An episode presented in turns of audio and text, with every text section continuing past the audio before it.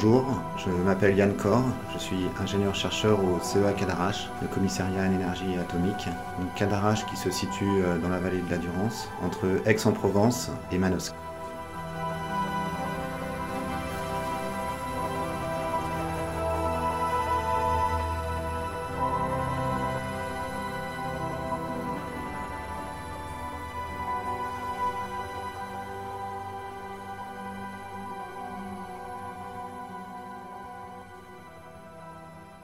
J'ai fait mes études à, Paris, Université Pierre et Marie Curie, un diplôme d'études approfondies sur euh, la physique atomique et, moléculaire.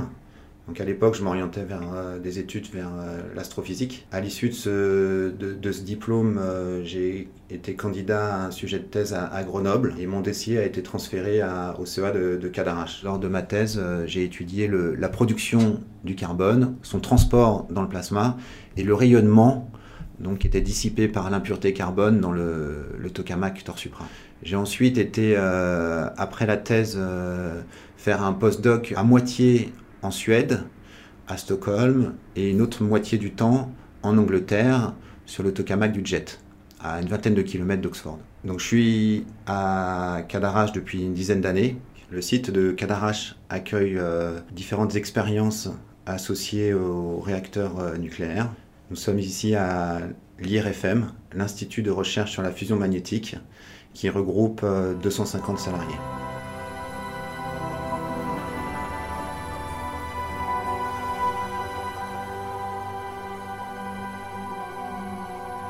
Donc l'objectif des études sur la, fusion nucléaire, c'est de développer une alternative à la fission. Le principe, c'est de euh, décomposer des, gros noyaux. Et dans les deux cas, on produit de l'énergie nucléaire. Ces énergies sont du même ordre de grandeur, hein, typiquement quelques mégaélectronvolts. Donc les différences principales entre euh, fusion et, fission sont, les suivantes. La première différence est le risque associé à l'exploitation du, réacteur. Dans le cas de, la fusion, un seul neutron est, généré à partir du produit de fusion et il n'y a pas de risque de réaction en chaîne comme euh, par la fission. Les particules donc euh, issues des produits donc soit de fusion soit de fission sont récupérées euh, dans l'enceinte du, réacteur. Les matériaux interceptent les neutrons. L'énergie donc est transmise ensuite à un canal de refroidissement qui va vers des turbines et qui génère de l'électricité comme toute centrale EDF dans le cadre de, la fission, donc nous parlons de déchets à vie longue sur euh, plusieurs milliers d'années. Dans le cadre de la fusion, on est sur des, échelles de quelques dizaines d'années. Donc la durée de vie typique du, tritium est de 10 ans. Donc euh, la gestion des déchets dans le cadre de la fusion est euh, sur donc, un, ordre de grandeur qui est 10 voire 100 plus bas que dans le cadre de la, fission. Donc ce sont vraiment les, les deux avantages de la fusion, c'est pas de risque d'emballement et euh, des déchets à, vie courte. Voilà, c'est ça qui, motive euh, notamment les, équipes à investir des moyens, du temps et des ressources euh, sur cet axe énergétique. Ah, donc le but de la fusion magnétique, bien sûr, c'est de, faire fusionner des, des, noyaux donc de deutérium et de tritium de la fusion de ces noyaux, on produit un, neutron et de l'énergie et une particule alpha. Donc vous avez deux particules. Hein. L'énergie est transportée via un canal neutron et un autre canal particule alpha. Donc c'est un, atome d'hélium euh, ionisé. Voilà, donc la particule alpha est confinée dans le plasma. Elle reste, elle est, elle est soumise au champ magnétique, donc elle est confinée. Le neutron n'est pas confiné, il est neutre, il est extrait de la machine par la paroi. Ces énergies sont considérables, sont des énergies nucléaires, donc de, plusieurs euh, mégaélectronvolts, donc on, parle en électronvolts pour euh, caractériser l'énergie. Un des enjeux euh, importants pour la, la fusion, c'est le confinement. Donc sur le Soleil, le confinement est assuré par la gravité. Sur Terre, on ne peut pas jouer sur la gravité pour confiner les particules. Ce sont des particules qui ont une énergie euh, considérable, quelques centaines de kiloélectronvolts, donc des vitesses très grandes. Le confinement peut être réalisé par deux moyens. Le premier moyen, c'est euh, un choc euh, très violent, donc ce qu'on appelle la, fusion inertielle. Le deuxième moyen, c'est de confiner magnétiquement les particules. Donc une particule chargée, positivement ou négativement, subit la force du champ magnétique et, et, se dirige le long de l'axe du champ magnétique. Donc l'idée du confinement par champ magnétique est d'enrouler les lignes de champ les unes sur les autres de manière à ce que les particules tournent autour d'un axe. D'où la géométrie en forme de tor. Donc, et le mot tokamak.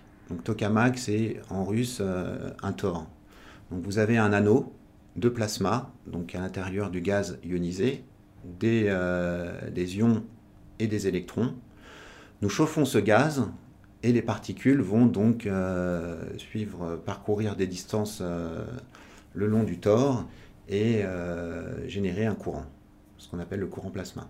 Ces particules ont une durée de vie limitée, typiquement euh, quelques centaines de millisecondes. C'est ce qu'on appelle la durée de vie de la particule dans le tokamak. Le confinement est directement lié euh, à la taille de la machine. Pour caractériser une, machine, donc un tokamak, on parle du, diamètre euh, du plasma, donc du tor. Sur tor supra, typiquement, le diamètre est de 2 mètres. Vous pouvez circuler à l'intérieur du, tokamak. Sur ITER, le diamètre est, euh, le double. Donc on, va vers des volumes bien plus importants. Donc un temps de confinement bien plus important. Le temps de confinement, c'est vraiment la clé du succès, c'est ce le paramètre qui nous permet vraiment de faire de la fusion. plus, la particule va rester longtemps, plus elle va avoir des chances de, euh, de faire une réaction, de fusionner et donc de libérer de l'énergie. Donc l'alimentation du plasma peut se faire de différentes manières. Euh, la voie la plus usuelle, c'est l'injection de, gaz pressurisé, donc euh, par des vannes. Un autre moyen est d'injecter des glaçons. Donc là, le deutérium est sous, forme de, petits glaçons qu'on injecte à des vitesses euh, typiquement supersoniques. La vitesse est calculée de manière à ce que la distance pour atteindre le centre du plasma soit, soit suffisante, de manière à ce qu'il ne soit pas ablaté complètement si la vitesse est trop lente, il va s'ablater en, périphérie de plasma. Donc on calcule la vitesse qu'il faut pour que le, glaçon pénètre au, cœur de la machine. Et ça, c'est plus intéressant parce que ça permet de contrôler la densité au centre, ce qui est plus intéressant l'injection par gaz qui est périphérique. Donc ça marche, hein, c'est des choses qu'on fait très bien, mais il faut injecter un peu plus de matière. C'est plus difficile de prévoir la quantité d'atomes que, que vous devez injecter pour atteindre telle densité centrale. Donc la densité au centre, du plasma, c'est aussi un paramètre important pour la fusion, pour le rendement. Hein. Plus vous avez de particules, euh, plus vous allez faire de réactions de fusion. C'est un autre paramètre important. Donc on avait parlé du, temps de confinement, qui est un paramètre important, mais la densité du plasma est importante aussi. C'est-à-dire qu'un plasma dense, c'est plus intéressant, ça va faire plus de réactions de fusion qu'un plasma peu dense, dilué. Voilà, donc typiquement on joue sur ces, euh, deux méthodes d'injection pour euh, alimenter le plasma. Faire de la, la fusion pendant quelques secondes, on sait le faire être capable de, faire, de produire de la fusion sur des temps plus longs, c'est beaucoup plus difficile. Donc là, ce sont des, aspects technologiques essentiellement. Donc les matériaux et les bobines magnétiques. Donc Torsupra s'est orienté très tôt vers cet axe qui est le développement des décharges longues. Donc on étudie tout ce qui est associé à la réalisation de ces décharges longues. Donc le contrôle des paramètres plasma, le maintien de la densité du plasma, le maintien de la température, donc le contrôle de cette température plasma, via des, systèmes de chauffage euh, par onde. Donc on chauffe les ions et les électrons. Et le contrôle de la, la, du courant et le contrôle de la stabilité du plasma. Donc ça, c'est un aspect fondamental. C'est que si vous voulez réaliser des décharges euh, longues, il faut être capable de contrôler tout ça vous croyez que tout est stable, mais par derrière, il y a tout un tas de capteurs qui corrigent, qui rectifient, qui ajustent. Et ça, c'est des choses qu'on a appris ces dix dernières années. C'est pour ça que souvent les gens pensent, bon, bah, l'infusion, ils n'avancent pas. Euh, vous voyez, ça fait 30 ans euh, qu'ils travaillent. Ça donne l'impression qu'on n'avance pas. Finalement, quand on regarde et qu'on est dedans, vu de l'intérieur, vous pourrez voir que ça avance beaucoup. Parce que là, on, voit le progrès, euh, c'est-à-dire rien que là, on contrôle le temps réel. Ça, c'est quelque chose qu'on a fait sur ces dix dernières années. C'est vraiment parce que là, on commence à se mettre dans une logique de temps long et de réacteurs. C'est-à-dire qu'on a passé un peu l'époque du, record, du Q égale 1, euh, du, record pour montrer, voilà, vous voyez, on a fait de la fusion. Là, on est, on veut faire un réacteur maintenant. Là, on sait qu'on sait le faire la fusion. Euh, je veux dire, vous avez la bonne taille, le temps de confinement, euh, vous injectez votre puissance, si vous injectez votre deutérium tritium, vous en ferez de la fusion. Après, faire de la fusion pendant 10 minutes, c'est pas pareil.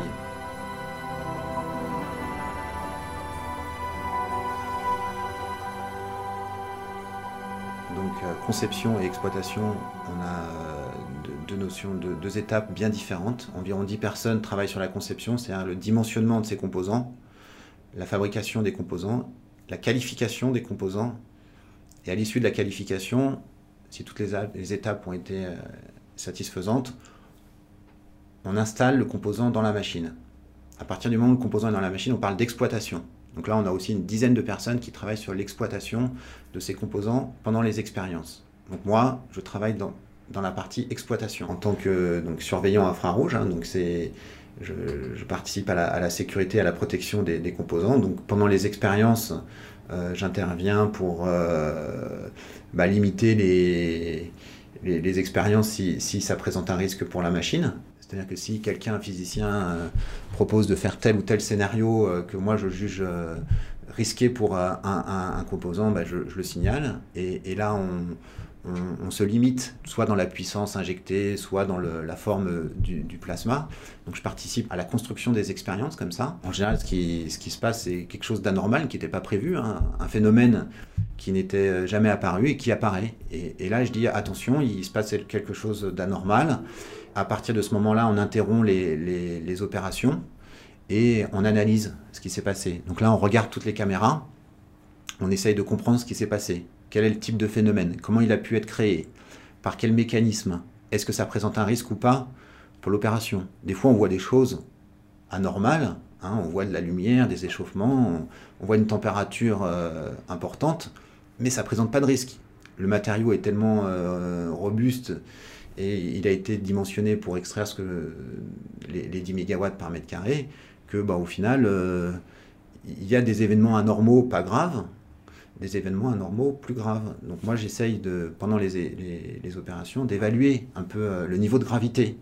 Pour euh, surveiller les composants dans le tokamak, on, on utilise de l'imagerie, donc dans différentes longueurs d'onde, dans de l'infrarouge pour mesurer la température des matériaux, dans la gamme visible pour étudier le, plasma, donc le rayonnement du, plasma. L'imagerie infrarouge permet donc de mesurer la température des composants, de vérifier que cette température ne dépasse pas un seuil technologique à partir duquel on pourrait avoir euh, des, problèmes. Le risque principal, c'est la, fusion des, canaux de refroidissement. Qui dit euh, fusion des canaux de refroidissement, c'est dit possibilité de fuite d'eau. Fuite d'eau, c'est l'eau qui pénètre dans le, tokamak. C'est vraiment le, problème majeur à Torsupra, donc dans un environnement activement refroidi.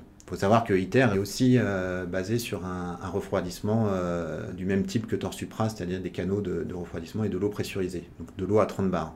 Donc une fuite d'eau à 30 bars, ça fait euh, tout de suite des, piscines. C'est très pénalisant, c'est-à-dire qu'il faut vider la machine. Le problème, il est sur le temps et le coût d'aller pomper l'eau. Sur le Cadarache, on a la chance d'avoir un, groupe de, pompiers, qu'on appelle les pompiers en général, qui viennent avec des pompes pour vider l'eau dans la machine. Donc il faut un certain temps euh, pour euh, retirer l'eau du tokamak et, recommencer les expériences. De, mémoire, ça, a dû nous arriver deux fois. Maintenant, il y a tout un tas d'autres petits incidents donc, euh, moins graves. typiquement, on peut délaminer des, briquettes. Donc, comme j'expliquais, vous avez des matériaux face au plasma avec un faible numéro atomique. Les tuyaux, c'est du métal. Il y a une liaison entre le carbone et le métal. Et euh, si vous dépassez avec un nombre de, chargements thermiques, de chocs thermiques élevés, des flux intenses, on peut aussi euh, délaminer hein, euh, les, briquettes de, carbone qui protègent un, peu la, machine du, plasma. Donc là, c'est moins grave, hein, on casse, et puis en arrêtant, donc, pendant les périodes d'arrêt, on intervient, donc on rentre on pénètre dans le, tokamak et on répare euh, les éléments qui ont été endommagés. Moi, j'essaye pendant les opérations d'évaluer un peu euh, le niveau de gravité de, l'événement. Donc ça, ça peut prendre euh, quelques heures hein, dans la journée. On peut avoir des premières conclusions le jour même, dire bah voilà, on peut continuer ou, ou non. On se donne un peu plus de temps pour comprendre si le problème est, si le risque évalué est important, on va se donner un peu plus de temps pour comprendre. Donc là, on fera d'autres expériences hein, dans des, scénarios plus, souples et moins, euh, moins problématiques pour la paroi. Et Là, on essaiera de travailler avec d'autres experts, faire intervenir les experts donc de tel ou tel processus. Hein. donc, euh, est-ce que c'est un chauffage euh, par les ions Est-ce que c'est un processus qui a été généré euh, par telle antenne ou par tel scénario Donc là, on rentre dans, un aspect physique très pointu. Donc, en général, on s'entoure d'experts, on, crée des groupes de travail en fonction du phénomène observé, et on travaille le temps nécessaire pour comprendre ce qui s'est passé.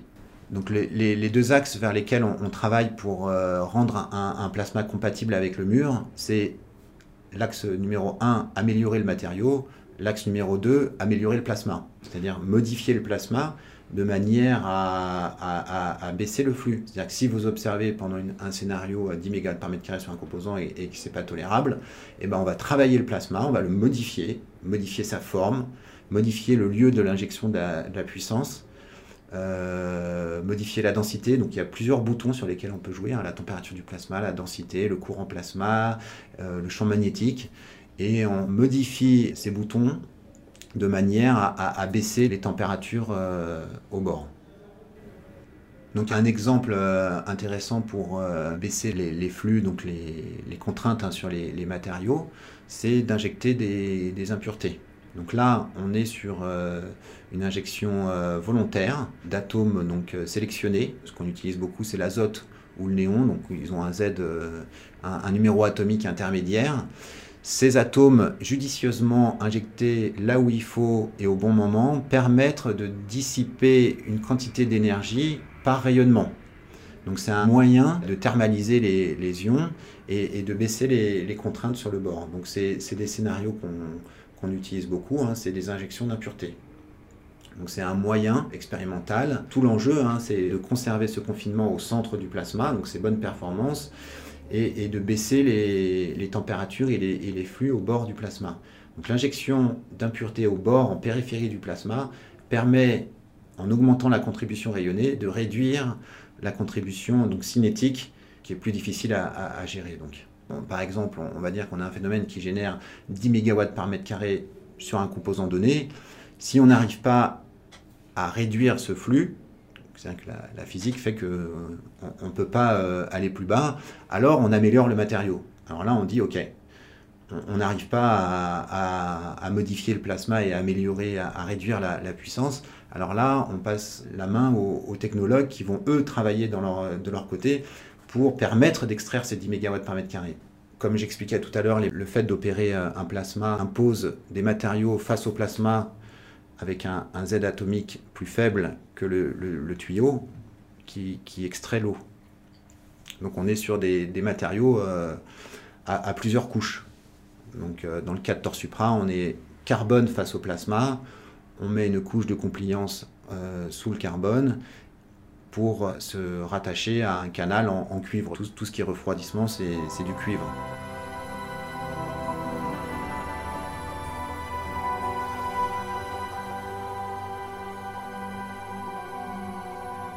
Sur les dix dernières années, les incidents euh, majeurs qu'on a reportés à Torsupra, c'est quelques fuites d'eau et euh, quelques fusions euh, sans conséquence, c'est-à-dire sans fuite d'eau. Certains éléments, on a observé la fusion, on a atteint la température de fusion, donc quelques milliers de degrés, mais ça n'a pas eu de conséquences, c'est-à-dire qu'on a une légère fusion, on a pu arrêter, stopper la décharge avant que, de, percer le, tuyau. De façon générale, l'exploitation sur les dernières années, les dix dernières années, c'est très bien passé.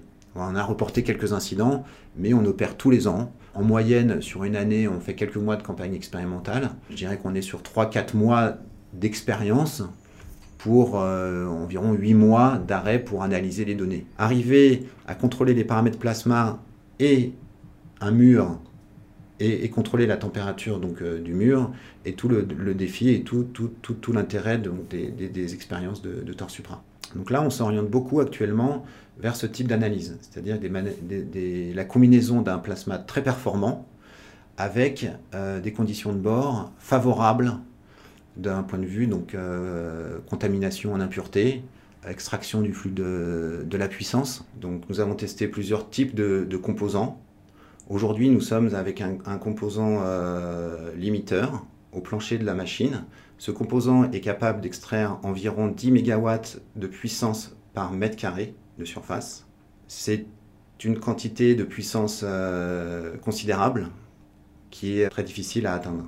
Aujourd'hui, nous, sommes dans, une période où, les performances ont été plutôt bien documentées. On a montré qu'on était capable de confiner, euh, d'avoir un régime euh, plasma, des conditions de plasma satisfaisantes pour faire de la fusion. On a mis des, une dizaine, voire une vingtaine d'années à contrôler, à apprendre à contrôler, maîtriser et atteindre les performances. Aujourd'hui, on est sur euh, une échelle à peu près équivalente. Il nous faudra une dizaine, peut-être un peu plus, d'années pour apprendre à, avoir, à conserver ce plasma performant et le rendre compatible avec le mur qui l'entoure.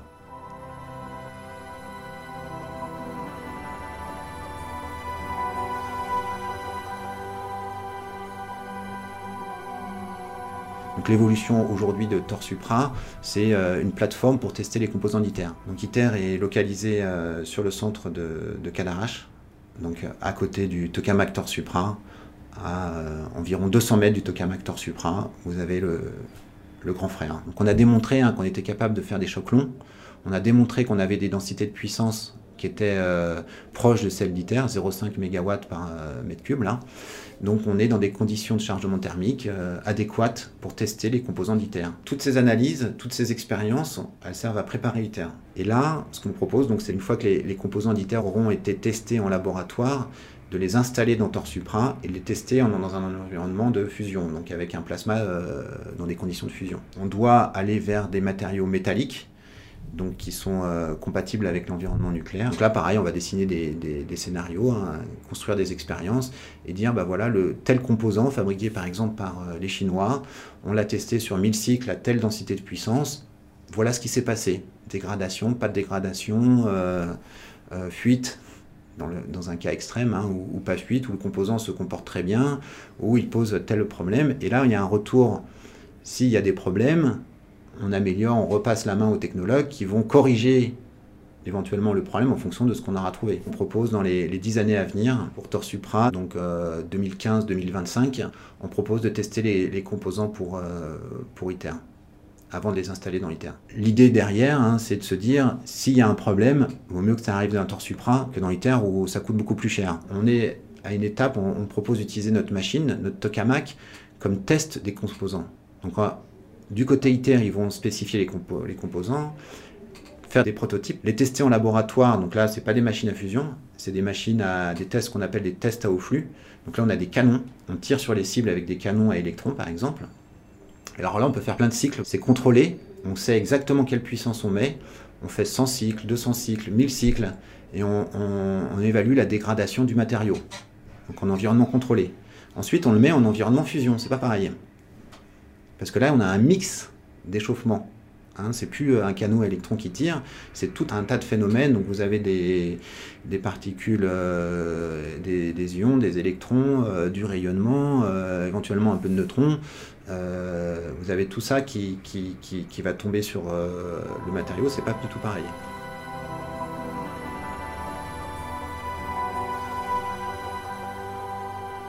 L'objectif principal du projet ITER est d'atteindre le rendement symbolique de Q égale 10, ce qui signifie en termes de puissance, vous injectez 50 MW dans la machine, vous générez 450 MW de puissance fusion. Donc 10 MW euh, de puissance sur Torsupra, sur un volume de 25 m3, ça correspond à une densité de puissance de 0,5 MW par mètre cube, hein, qui est la densité de puissance sur ITER, les 500 MW, mais sur un volume beaucoup plus grand. L'objectif, c'est de démontrer qu'on est capable de, brûler du plasma.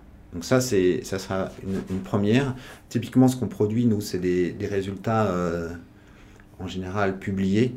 Hein. c'est euh, un résultat, on a caractérisé le, phénomène, on l'a étudié, donc soit euh, expérimentalement, soit numériquement, soit les deux. Hein. Souvent, en général, la meilleure combinaison, c'est d'avoir une explication numérique qui valide euh, l'observation et euh, le résultat, donc la quantification du phénomène, euh, sa forme, l'endroit où il va avoir lieu, comment il évolue avec les, paramètres plasma.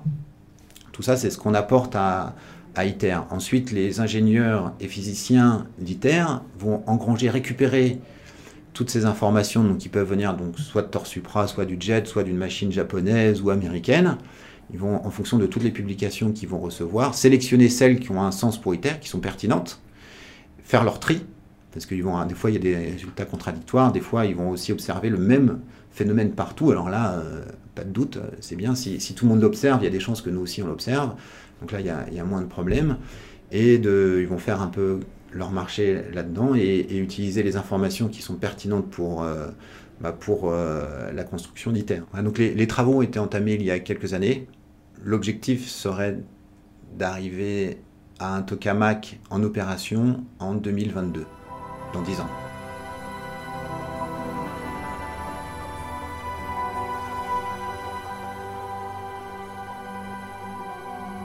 On a des, gens IRFM, donc des gens de chez nous, là, qui, travaillent à ITER. Là, on en a déjà exporté euh, dans le sens où on a envoyé nos, meilleurs ingénieurs plus tard. Dans 10 ans, je pense que ce sera plutôt des, physiciens, donc soit des diagnosticiens, des gens qui, pilotent un, diagnostic, qui analysent les données, soit des, physiciens qui, dessineront le scénario, qui travailleront sur euh, bah, quel champ magnétique il faut mettre, quelle densité du plasma, quel courant plasma, qui proposeront des expériences, qui construiront les expériences avec les Japonais, les Chinois, les Russes. Euh, on, construira collectivement.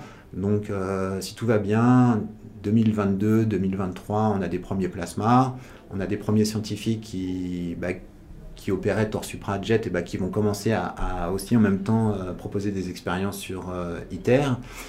Et d'ici 20 ans, je pense que bon, bah là, nous, on n'aura peut-être plus beaucoup de sens euh, d'ici 20 ans d'opérer euh, Torsupra, mais là, on, sera peut-être complètement euh, occupé avec ITER, du coup, à ce moment-là. Et en parallèle, en étant occupé à, ITER, on pourra préparer la suite. Les, les, équipes qui seront démobilisées sur Torsupra pourront être remobilisées vers l'après-ITER. Et l'après-ITER, c'est le vrai réacteur. C'est le, réacteur démo, il s'appelle, pour démonstration. Donc ITER ne fournit pas d'électricité. Hein démo, c'est le réacteur qui en même temps génère de l'électricité. Je ne sais pas combien de mégawatts euh, fera démo, mais euh, là on pourra plugger au, réseau EDF. Euh, e Vous voyez les étapes, 10 hein, ans pour renouveler l'intérieur d'une machine, l'exploitation d'un tokamak, bon, c'est un peu plus, c'est 30 ans.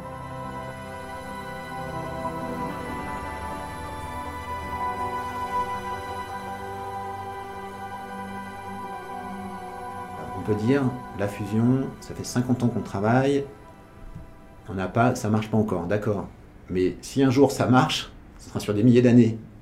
C'est-à-dire que les, 100 ans ou les 200 ans qu'on aura mis, bon, c'est très pessimiste, 200 hein, ans, mais les 50, les 100 ou, les 150 ans qu'on aura mis à, y arriver, bah, ils disparaîtront dans le, bah, tous les avantages que ça peut présenter pour la suite. C'est-à-dire, euh, je pense que ça peut marcher après, une fois que c'est contrôlé, que c'est maîtrisé, que ça marche, le concept est validé ça peut marcher. Euh, c'est ça qui motive un peu les, équipes. Hein. C'est-à-dire que ça peut marcher avec des ressources euh, quasiment inépuisables. La fusion, c'est pas vu comme quelque chose qui va tout remplacer.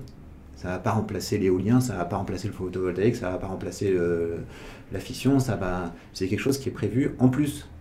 C'est-à-dire que qui fonctionne différemment. Chaque producteur d'énergie, type, chaque filière a une application. Vous voyez que le solaire. Euh, euh, bah, ça marche quand il fait beau l'été, l'éolien quand il y a du vent, ça marche pas tout le temps. La fission nucléaire, ça génère en continu, il faut euh, quelques, quelques jours quand même, voire plus pour vraiment l'arrêter.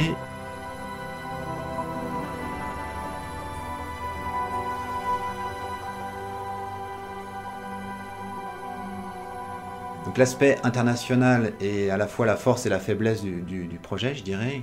La force, parce que ça réunit donc des compétences euh, internationales de tous les pays. On mélange nos savoir-faire, nos compétences. Et ça, ça apporte quelque chose euh, de, vraiment très intéressant. La faiblesse, par rapport à l'organisation, on comprend que euh, réunir tout un tas de pays à travailler sur un même projet est beaucoup plus compliqué que de le faire à l'échelle d'une nation. D'un point de vue administratif, juridique, financier, tout est beaucoup plus compliqué. Une première évaluation a été faite il y a quelques années, donc à, l'époque où tous les partenaires ont signé euh, euh, le, feu vert pour, ITER. Et euh, bah, ce qui était valable à l'époque ne l'est plus aujourd'hui. Les, coûts des entreprises sont plus les mêmes aujourd'hui qu'il y, a 10 ans. entre-temps, il y a aussi un retour d'expérience. Il y a eu certaines améliorations, modifications, aussi des, choses peut-être qui avaient été oubliées. Le résultat de tout ça, c'est qu'aujourd'hui, ITER, vous, l'avez sans doute appris par les médias, on a dépassé l'enveloppe qui avait été prévue déjà. Donc ça, on a déjà, déjà il y a quelques années, à, l'échelle européenne et de tous les partenaires, on a déjà eu une première rallonge. Et dans le contexte euh, économique d'aujourd'hui, c'est difficile de demander une autre rallonge. Donc on est dans un, contexte budgétaire pour ITER qui est euh, extrêmement contraint. Tellement contraint, c'est qu'on euh, on a déjà dégradé certains systèmes et certains éléments. Les bobines, par exemple, les bobines d'ITER, il était prévu de les tester toutes à froid, c'est des bobines supraconductrices comme Tor Supra. Donc des bobines supraconductrices, c'est assez fragile. Ça, ça passe quand même un supraconducteur, ça veut dire euh, quelques degrés Kelvin, donc moins de 170 degrés Celsius. Et euh, ça fonctionne à côté, donc au centre du plasma, vous avez 10 millions de degrés. Donc à quelques mètres de distance, hein, vous passez de 10 millions de degrés à euh, moins de 170 degrés. Et, ça, ça bouge. Hein. Vous allumez la machine, vous l'éteignez, vous l'allumez, vous l'éteignez. Donc ces variations de température, peuvent fragiliser les bobines. Donc avant de l'installer, vu que c'est des éléments qui sont quand même de, taille considérable, eh vous l'installez une fois, vous pouvez plus le démonter. Une fois que c'est installé, c'est fini. C'est tellement énorme et, tout est, ramené à ces bobines. Donc euh, même au niveau des bobines, il prévoit de réduire le nombre de tests. Ce qui était prévu de tester toutes les bobines, et eh ben au final, là, les, dernières euh, informations côté ITER, c'est qu'on ne pourra pas toutes les tester comme il faut ils évaluent un peu les, risques et, ce que ça peut avoir comme conséquence et ils cherchent à avoir euh, des économies. Donc même si je dirais que c'est une étape euh, essentielle de qualifier les composants en environnement fusion avant de les installer dans, la machine ITER, ça peut être aussi du luxe. On peut se dire aussi, ITER peut se dire, bon bah non, euh, moi je les teste en laboratoire, on teste au flux, et puis si ça marche, je prends le risque de les installer tels quels. Donc nous, on se rajoute, on se propose, on est là pour dire, nous voilà, on propose, on cherche notre financement. ITER nous soutient euh, pleinement, hein, voit un intérêt énorme quand même. C'est-à-dire que si ITER peut bénéficier de Torsupra comme plateforme pour euh, tester ses composants, euh, ils sont tout à fait d'accord pour ça et, heureux qu'une machine à fusion qui peut faire des chocs longs et dans un environnement avec des conditions de fusion puisse tester ses composants. Donc côté ITER, ils sont très contents. Évidemment, ils ne peuvent pas euh, alimenter ce projet, puisqu'ils sont dans un contexte restreint. Donc c'est à nous de trouver notre financement et de boucler notre budget de, construire cette machine. C'est notre projet. Donc on va chercher le, canal européen, on va chercher le euh, national, région, on va voir, euh, et, étranger. Dans la fusion, l'Europe contribue énormément, à hauteur de, par exemple, pour nous, c'était de plusieurs millions d'euros. Pour le jet, c'est 60 millions d'euros quand même. Donc c'est un tokamak européen. Donc c'est des sommes euh, assez considérables. Et, aujourd'hui, c'est des, choses qui sont votées tous les six ans. Et on n'est pas sûr que dans les six années à venir, on ait la même quantité d'argent. Et, la, méthode pour aussi l'obtenir, cet argent n'est pas le même. C'est-à-dire que maintenant, l'Europe fonctionne sous forme de contrat. C'est-à-dire qu'elle euh, va passer plutôt que de dire à telle association ou tel laboratoire, je vais donner telle quantité d'argent directement sur tel projet. Hein, donc là, c'est un, paquet. C'est comme ça que l'Europe fonctionnait avant. Aujourd'hui, ça va être euh, des, contributions plus ciblées, c'est-à-dire des, projets de volume plus petit, sur des, projets mieux ciblés, mieux documentés, avec euh, toute une, procédure administrative qui, est considérable. Donc là, nous, on n'a plus de, de, subventions européennes. On ne peut plus parler de subventions, en fait. On décroche des contrats avec l'Europe. Donc euh, c'est une somme de contrats qui fait notre budget, en fait. Et du coup, c'est très difficile de prévoir. C'est très difficile de se dire en 2014, on va avoir telle quantité d'argent, sachant qu'on les a d'année en année. Donc on nous alimente d'année en année en fait. Donc les montages sur les, types, sur des gros projets, ça devient très compliqué en fait un gros projet parce qu'aujourd'hui on est incapable de dire ce qu'on aura par l'Europe en 2015. Et pourtant 2015 c'est la date à laquelle on doit commencer à opérer euh, avec notre projet de mur métallique là. Et, on ne sait pas quelle contribution européenne on aura. Elle peut être que gagnée en fait. Donc on est dans une position où on construit on essaye d'orienter l'Europe et, que l'Europe propose des contrats euh, pour développer notre plateforme.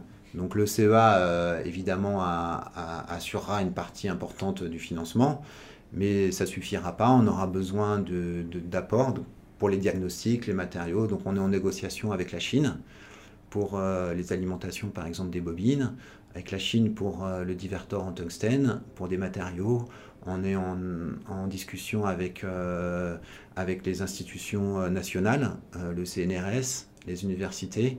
Donc là, dans un cadre qu'on appelle fédération de, recherche. Donc dans le cadre de cette fédération, on peut aussi construire bah, soit une partie de la machine, soit, soit des diagnostics, apporter bah, du savoir-faire, des compétences, des chercheurs qui viennent nous aider aussi, des ingénieurs. Donc tout est, dans cette phase de, du, projet là. C'est pas comme si on arrivait avec quelqu'un qui nous faisait une institution qui nous dit bah, c'est bon, pendant 10 ans je vous alimente et je vous donne euh, l'argent nécessaire pour votre projet et il n'y aura pas de problème. Donc là on n'est plus tout à fait dans ce, dans ce fonctionnement-là.